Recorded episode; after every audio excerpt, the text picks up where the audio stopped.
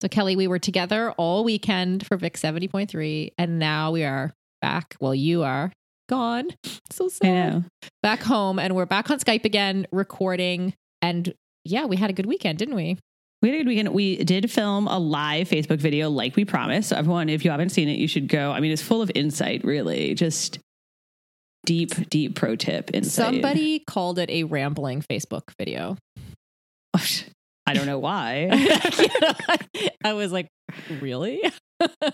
You also, let's also be clear though, you were sharing some things on Instagram too, and we did like a photo shoot. And on Instagram, uh, you made it sound like I killed a cat, and there is now someone out there who's legitimately concerned that I killed a cat, their friend's cat. Right. So I made a joke about Kelly killing a cat.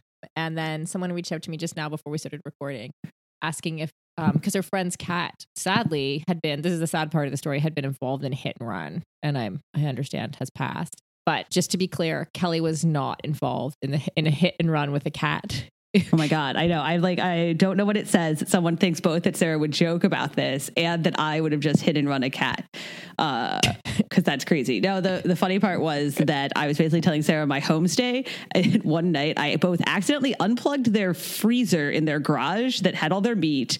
And couldn't figure out how to turn it back on. And then I went inside to the house, and there was a cat like pounding on the door, like wanting to come in but I didn't know if it was their cat or a stray cat. I didn't want to let a stray cat, and I so I was maybe responsible both for ruining all of their meat and leaving their cat out in the wild. The cat was spotted. He was fine the, The next cat day. was fine. At least maybe the cat would have had the meat to eat. I know. I'm like, that's going to attract a bear that's going to eat the cat. Oh God! It was. I was like, how am I ruining these entire people's house? So that was the inside joke about the cat. And um, yes, so Kelly was not responsible for the death of a cat.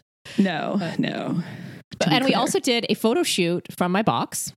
hmm Where you made me do handstands and rope climbs the day after a 70.3, which I don't think we really thought that all the way through. I definitely did not. Like when I saw you doing those handstands, I was like, oh, yeah, right. Post race hands. I mean, you know, sometimes the next day you feel so tired, you're sort of nauseous. Obviously, you have zero muscle glycogen. right. And, uh, but Kelly champed it up and you, you did pretty well on that rope climb, I have to say. for the day after, everything is like, it has an asterisk beside it of for the day after a race. You did Exactly. excellent on the rope climb. and then you're like, can you uh, can you do another pull up? We didn't get the photo that time.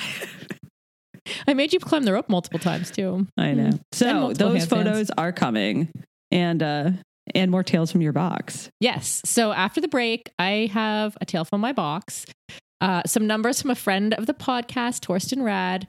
And we're always told that no one cares about our race results, but do they? The drama from Dirty Kanza and the Women's Soccer World Cup. Kelly, I finally got my shipment of Nuun up here in Canada, and I am so excited. The last couple days, I've been going to CrossFit with Nuun Hydration Sport watermelon flavor, and I have been loving it so far. But I want to know from you what product should I try next? Okay, so you're trying the tablet. So the sport tablet is the one you drop in your water bottle. They also have an immunity tablet for you know when you're feeling sick that you can drop in your water bottle. And I've been trying the, or been using the Nuun Rest. Which is for recovery and relaxation. It's like chamomile flavored. It has magnesium and potassium in it. Uh, you like drink it before you go to bed. Helps you recover well. You sleep great. It's fantastic. Okay, awesome. I'm totally going to try that tonight. Okay, if anyone at home wants to try, go to nuunlife.com and use the code Iron Women and you get 30% off. So Iron Women is our sister podcast. Nuun Life, N U U N life.com. Give it a try. Live Feisty's If We Were Riding is brought to you by Ass Kicker Inc. Ass Kicker makes activewear for women featuring empowering phrases like work hard, play hard, kick ass, or strong women lift each other up. Ass Kicker Inc. also makes our fabulous Live Feisty tank tops, t shirts, hoodies, and leggings. So to order yours, go to livefeisty.com and just choose shop from the menu. And of course, use the code RIDING to save 20%. That's riding, as in if we were, at livefeisty.com. And remember, I before E, except if you're feisty.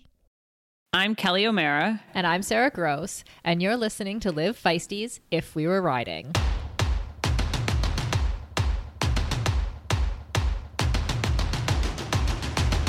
My time, my time. None of you people can tell me to stop. This time, like the last time, you better get ready to race to the top. To do this, show you what the truth is. I step on the field, it's time to get real. I'm feeling so ruthless. All right, so I actually saw your box this weekend, Sarah, and it What was did you uh, think? Is it a nice box? it was everything I hoped for. Um, and I hear you have some tales, another tale. You have a tale about your new column tales from your box. Okay, so yes, I thought about. I did actually write. I have actually written one column, but I thought that for the first installment, and I feel like I'm making too much out of this because now then it's going to start. yes. It's just a little. It's just like a weekly 500 word column, but I decided to start at the roots of tales from my box, which I believe at least one of the first tales I told was about having an orgasm in the gym while right, like accidentally, not deliberately, on purpose. Not like having sex in your gym is what I'm saying. Yeah, to be clear, yes. That's a good point of clarification. Like having something to do with recruiting my core muscles made me feel like I might. This happens to me a lot. Like this still happens to me now where I get really? yeah. This still does not happen to me, FYI. Yeah, so apparently it's a certain percentage of women. I found out all the stats. So there's been a study. I looked it up and there's a technical term for Oh. the orgasm while working out. It's the coregasm. Is that really the technical term, or The is that just a term, made or up? maybe the one that Cosmo made up. Right. Um, and it turns out that it affects 10% of people. No, 10% of people, sorry, have had um, an orgasm in the gym. And there's men too, Okay. which again, I, I understand the women's physiology of that a little bit better than the Yeah. men. But anyway. Um, and then it, it's something like 40% of people who have had like the feeling that they might. So on that day, and the number one exercise for having a coregasm is the captain's chair, which I didn't know it was called captain's chair, but was the thing I was doing in what the gym. I don't know what that sounds orgasmy, but I don't know what it is. It's um, you know the okay, it's the, the ab machine where you're you you have your back flat against the wall and your arms are propped up in those padded things, Uh, and then you lift your legs like you can either curl your legs or you can lift them straight up. Um, and apparently lifting them straight is the number one way to have a coregasm. Um, and that's how I had my coregasm. So Fantastic. Also, in that same week, I asked people to send in stories about when they had orgasms during exercise, and I got a whole bunch of stories. So I'm going to start there. I promised at the time that I was going to write about it. So I'm going to start there, piecing it together, normalizing this whole orgasm experience. oh, good. Um, good. so I was glad. I and it will be filled with more information because now I have there was as with most things in women's health, there's been one study, and I now have it. So I will share. Good. I'm I'm looking forward to being uh, educated, Sarah. as are our millions of listeners, I'm sure. Okay, so tell me this: how how was your race in Victoria? Uh, you also told me no one cares how my race was. So do you? Does anyone care how my race was in Victoria? Um, it was fine. It was not great, but it has become clear to me. Like, do you really care that like my? It became clear my bike position isn't good, or that I had you know two mechanicals that cost me a pl- right. Like, do you like? I don't think people people really care about that. So I People was don't care about the details. People don't care about the details. They care in like a vague way. So here's what I keep coming back to. You know how everyone always says, no one cares about your race but you. And they mean this in like some kind of like it's supposed to be helpful kind of way. Mhm. And um and I always find that bizarre. I don't know why that's helpful. But then secondly, the next thing people say is like, oh well, they care about you as a person. They just care like if you, you know, feel good about it. They don't care about the actual results. So here's my problem. Here's why I disagree with this. I think that people do like care in a vague way, even if they don't want your 30 minute race story. I know that I am ju- like a judgy bitch and have vague opinions about other people based on their races and ra- race report, right? And they're like half of them I'm sure are wrong, right? There there are things like, "Oh, she always blows up," or "Oh god, like she's really fast," or "Oh, didn't she wasn't she hurt for a while?" Like those are your kind of like vague opinions, right? But those are based on a vague sense of how they did it something. And I cannot, and so if I extrapolate that I'm not the only judgy bitch in the world, of course other people care. They also are forming vague opinions of me, which at this point are probably vaguely like, well, like, isn't she like kind of sucking right now? Right? Like, that's the vague judgment. And that's just like true. And if like you think that people aren't judging you, like, I don't know, newsflash, like, wake up. They are. Like, I, I just think that's weird. Yeah, I think I think what is meant by nobody cares is that nobody truly truly cares. It's like they don't carry it with them in the same way they carry their own shit. So Right. like they might it might flash through their brain as they're checking through results. Oh, I beat Kelly. Oh, so and so beat me. Oh, but they don't then hang on to that. Then they're just like the minute later they're back to like, what am I going to have for dinner? How do I feel right now? You know, the normal things people think. So they And- don't truly care. No, in net, people care more about themselves than anyone else. Like, obviously, that is also true. I just, uh, I just think it's weird. When No, I agree with you. There's nothing more annoying than someone who's formed an opinion of you based on something that you and you can see it, but you can't necessarily change it. Well, yeah, I'm aware that some of my vague opinions about other people are probably not like when you're when you're you know your vague sense when you look at a start list and you're like, oh, I can beat her or I can't. Like those are probably not accurate. Like I don't actually know all the information about each one of these people and what they're going through. So yeah, of course, people's opinions about me are also vaguely not accurate. Yeah. So in summary, people people do care, but just a little bit. Just a little bit. Okay. And this week we heard from Thorsten. Thorsten Right. So Victoria was, there was a number of races this weekend. There was like the Challenge Championship. There was 70.3 Switzerland, which Daniela won. There was like a one in Germany and a name I can't pronounce that Jan won.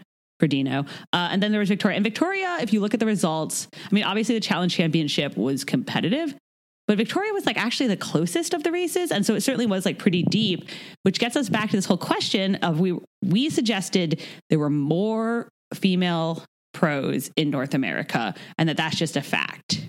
And Thorsten And says we said right. it we said it as a fact without any without crunching any numbers at all, just from. Well, okay, it was based it was based on my vague sense one time that I like looked up the list of US pros and I like knew how many there were registered in the world and I thought that about half were in North America and so I uh, my vague wild speculation is based on vague facts, Yeah, okay? it's not. I didn't say it was wild. We do have wild speculation on this podcast uh, regularly, but uh, it wasn't wild. But it's nice to have it confirmed. Yeah. So he says, I mean, there's a lot of different ways you can look at these numbers. Basically, about half of the pros in North America, 70.3 pros in North America are women. Um, actually, slightly more than half of the Ironman pros in North America are women. I don't know how he, like, I think, I don't know how. I think he just counted like who did what races. Um, but when you look at the worldwide number of pros, 40% of the women are in North America. And he didn't even count foreign athletes who are based in North America. He only counted North American athletes. Whoa, and, that would bring it up quite a lot. Right, because there's a number of foreign athletes that are based in North America. Um, yet, at the so if you say about forty percent or slightly more, if you count the foreigners, a female seventy point three pros are living are in North America, but North America only has about a quarter of the seventy point three races. Then, of course, the North American races are going to be over impacted, right? Um, Yeah, and with the w- with kind of a decreased, uh, what do you say, incentive for people to travel to other countries because the qualifying changed and because there's slightly less money um, from year to year, then you end up with more people racing at home, and so more of those forty percent are now racing in the actual twenty five percent of races at home, quote unquote. And voila, very competitive racing. very very i mean it's like obviously the top is always going to be whoever the very top is like that can change but what you are what we're talking about is kind of that next like the tier it's just deep it's just it just goes on forever Exactly. after the first person Okay, I'd like to put this out there. okay Thorsten, thank you for listening. Thank you for keeping us on track. And if you ever send, like, always send numbers if you want to, or check something that we're saying, because I'd love to be proved right or wrong um, by actual facts and numbers. So, he did also point out that uh that when you look at the worldwide numbers which are still like worldwide uh female participate like female pros are still you know a smaller like a third. But in the US it's higher. It does suggest that the effort needs to be focused more globally than in North America necessarily. Hmm, you know what I'm saying but that's a topic for another. the another effort day. to get more, more women women to step up to the pro ranks right should is in bigger need, higher demand in like Europe and Australia, etc. That Asia South America the rest of the world the rest of the world, Perhaps. the non-America places. Right. There was also some other, I'm trying to think of the right way to say this, drama, drudge, news stuff this week. So in the newsletter, whenever there's any gossip, it is the first thing that everyone clicks on, and it is the thing everyone clicks on. So it cracked me up that everyone wanted to know about Dirty Kanza this week, because I'm actually assuming most people had never heard of Dirty Kanza before. I think what you should do in future newsletters is just put gossip semicolon and then just write a link and then gossip semicolon and see if people click more of the links. Um, they definitely do. But maybe they were clicking because they didn't know what Dirty Kanza was and they wanted to find out. So Dirty Kanza is, I don't know, is it the biggest gravel race in the US? No, because like Leadville probably is. Any, Leadville's a mountain bike race. Whatever. Dirty Kanza is a huge gravel race, 200 miles, really big deal. And one of the big deals this year was that pro riders were showing up, um, like Trek pro riders and maybe Cannondale. I'm like, some of the world tour teams were sending people uh, because it's so big and because gravel's the hot new thing. Ew, that's like you know where the sponsors wanted people to go. So the drama, Sarah, was that people were outraged that these pros were showing up with their like fancy equipment and their money and their support, and they were just ruining the community. And there are some fair points in that like you probably shouldn't ride aero bars in a mass participation start race on gravel. Like I kind of kind of get that. Well, then but, make that a rule. then make that a rule. But right now, it's like gravel has no rules, do whatever you want, and people feel like like corporatizing it is ruining the sport. And there was a huge uh, huge Twitter social media drama. FYI. I think it's what I think is hilarious is basically some really good people showed up to their race and they're all up in arms. Right. really- obviously, yeah. That that should that should be a good thing, right? That pros showed up to their race. I mean, that is like where, uh, as a couple of people who were arguing for the pro showing up pointed out, like there is some kind of weird line where you're like, oh, well, you should be good at this, but not too good. Like if you're too good, why are you here? And then you're like, well, what was the point? Isn't it a race? Like it is a race. I also think, to me, what's funnier is when people start being like, so and so is ruining the sport. And this happens in trail running, or it has been happening in trail running, gravel racing. It happened in triathlon. Like we're always like, people are like, so and so, whatever it is, is ruining the sport, the feel of the- community, the heart. What does that even mean, right? Like, I don't, what is, what does ruining a sport entail? Yeah, I have a pet peeve about people about how, maybe it's a chip on my shoulder. I don't know about around trying too hard and how we tend to judge people who try really hard at something, which Okay. I feel like trying hard and trying to be your best at something should be applauded in all circumstances. I feel like this, uh, is this about you, Sarah? You think you don't think trying hard and, and being your best should be applauded in all circumstances? Eh, probably. I don't. I mean, okay. So you know how there's always the joke when you're at something and everyone's being like really way too uptight and intense and annoying, and you're like, "All right, everybody, like, don't be so triathlete about this. Like, calm down, be cool." That's about being too A type and anal. Being A type Right. and anal is different than actually trying to do your best. You don't have to be A type and anal to try your best at something. Those things can be mutually exclusive. Okay. Okay. At some point, isn't trying your best being like? Don't you at some point then have to be obsessed about your equipment and your aero suit and and at some point you're no longer just out there for the fun of it. Yeah, you can be okay. Yeah, that's a good point. Um, I think you can be that without be, without it being in people's faces, and you can also be relaxed about it, right? So, Yeah. like eating quality food can just be like, this is what I'm doing right now. It doesn't have to be. Um, you don't have to inconvenience all kinds of other people when you're measuring your portions. Whatever Is it this, is, that is you this do. about you again. Sarah? I don't know. but I just think I think we need to separate that what it is that we d- we dislike. The, the thing that we dislike is that is people being like that uptight piece, right? It's not necessarily trying your best that we. True, true. I do have to tell you, this weekend, the race was a little. We kept joking that they were being a little too Canadian and basically just being like, yeah, whatever. Like, just don't be triathlete about this. Because there was a lot of, well, the roads will be closed. Just like try not to get hit by a car. just like put your bag out of the way. Like, try not to like get in anyone's way. There's a lot of that. So, It's hilarious. That is very Yeah. Canadian, and maybe the reason I have a chip on my shoulder is from being around Canadians all the time. I'm like, come on, people, try harder. get it together. So. There was some other news this week with the Caster Semenya case, which we've talked about before, and I don't think we want to like talk about it a ton again. But she did win kind of a temporary appeal in the Swiss, uh, their equivalent of Supreme Court. They don't call it Supreme Court, whatever, uh, federal court. Which I still have a lot. I don't totally understand why the Swiss court gets to have a say. Like, are we just letting every country's court have a say? I think it's to do with the fact that the IOC headquarters are in Switzerland. I believe that is my understanding. and then they but had to have a country that they're attached to, and because the headquarters is in Switzerland, they have to abide by the laws of Switzerland. Like I think it is like a fairly simple reason like that. I know. I just think it's a little funny. Anyway, it is funny, but yeah. so with that happened, and our editor Aaron, I understand, has some has some thoughts. Okay, I'm about to go there with this recent news about Caster Semenya's ban being lifted and not having to take the necessary steps to reduce her elevated testosterone levels.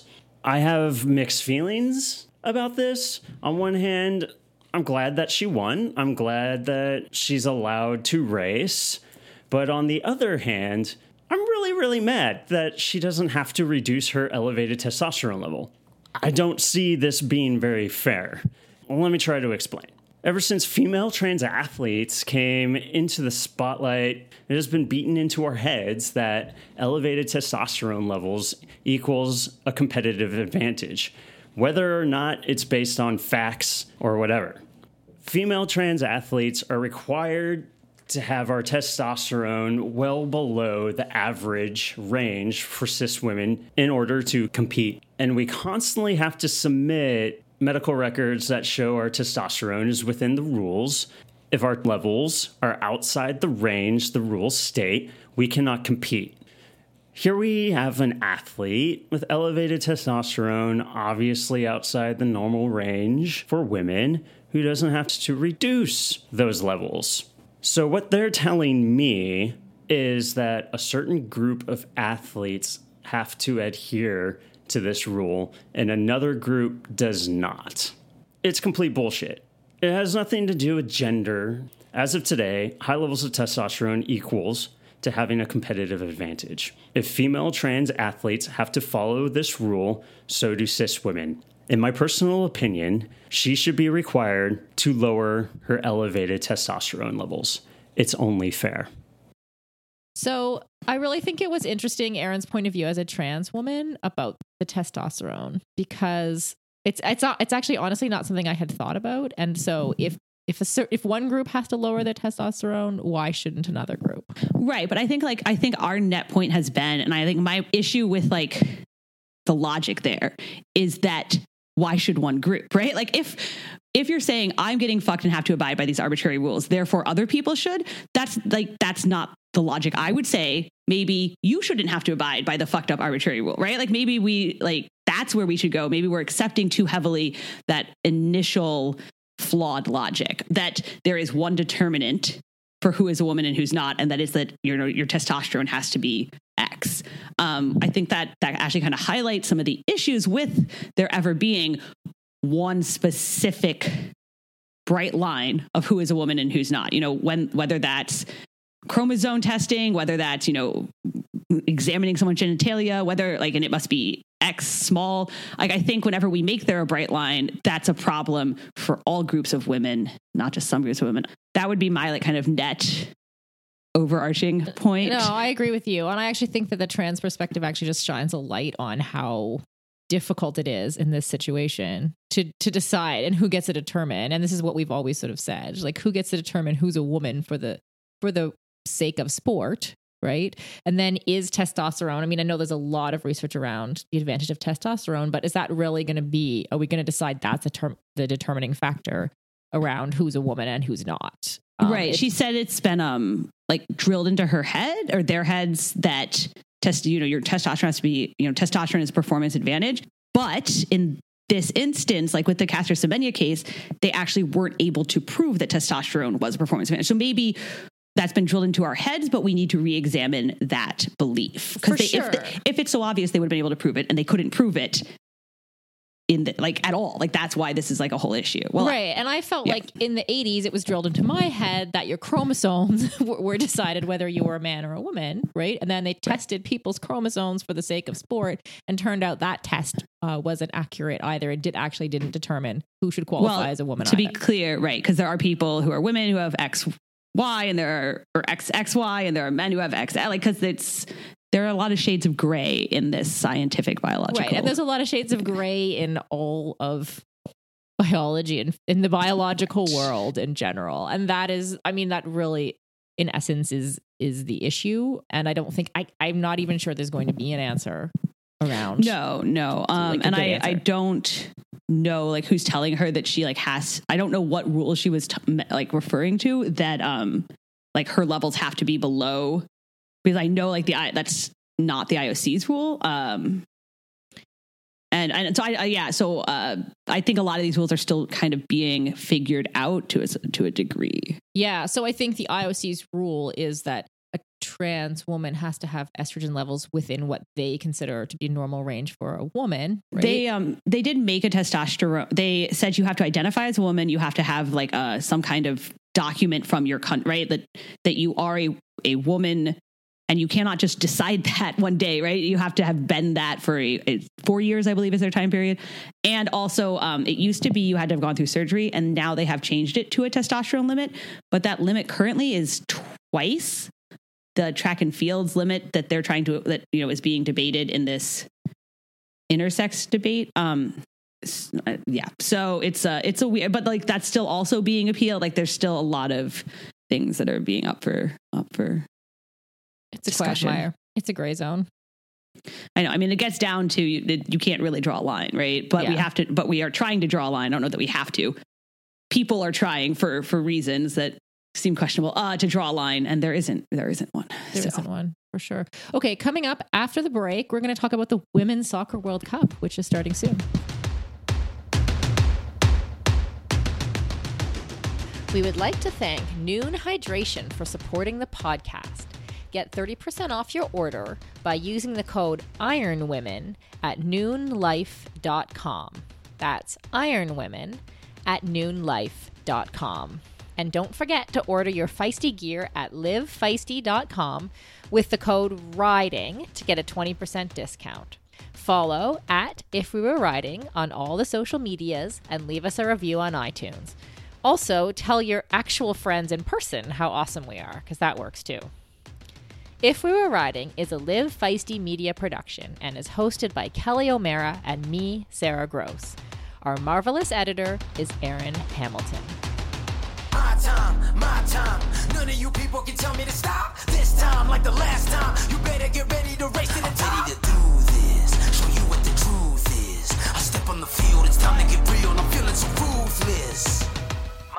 So, Kelly, I need you to update me because you're on the this- World Cup. You're my feisty sports reporter. So tell me what's going on. All right, so the Women's World Cup starts on Friday, and it's actually funny because I always just call it the World Cup, and like sometimes in past years, people have been like, "Oh, the World Cup's happening next," and I've been like, "What are you talking about?" And it turns out when people say World Cup, I actually immediately think women's. I don't think men's. FYI. Which is weird. Um, but it starts on Friday. The US is obviously a favorite. Canada's also a favorite.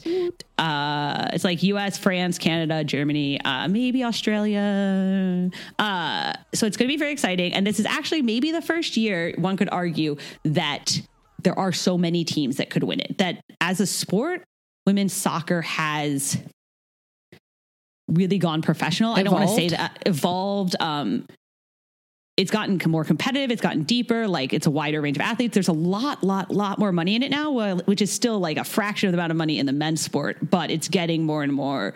Uh, and that's obviously then raising a lot of those same questions about that came up in gravel racing this week. You know, is this what we want? Do we?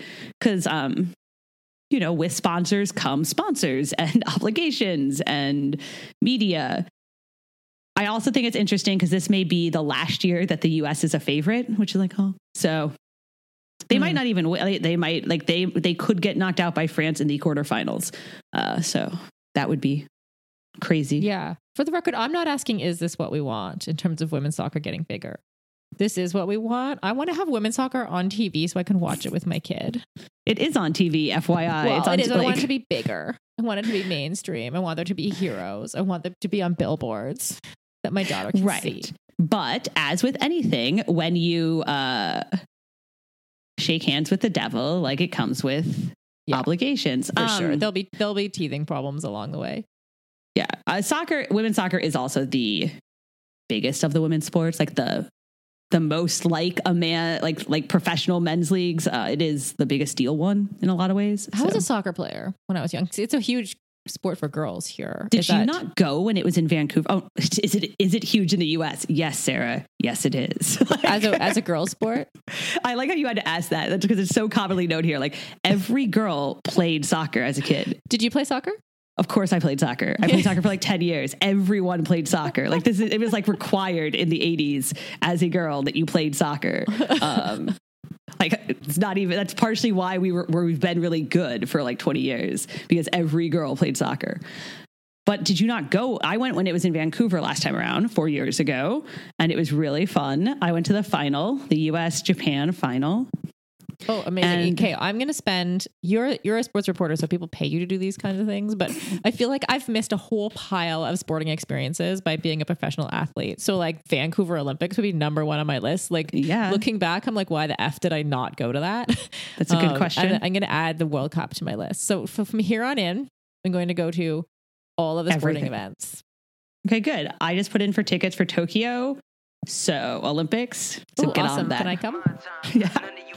Tell me to stop. My town, my crown. We know what it takes to be reaching the top.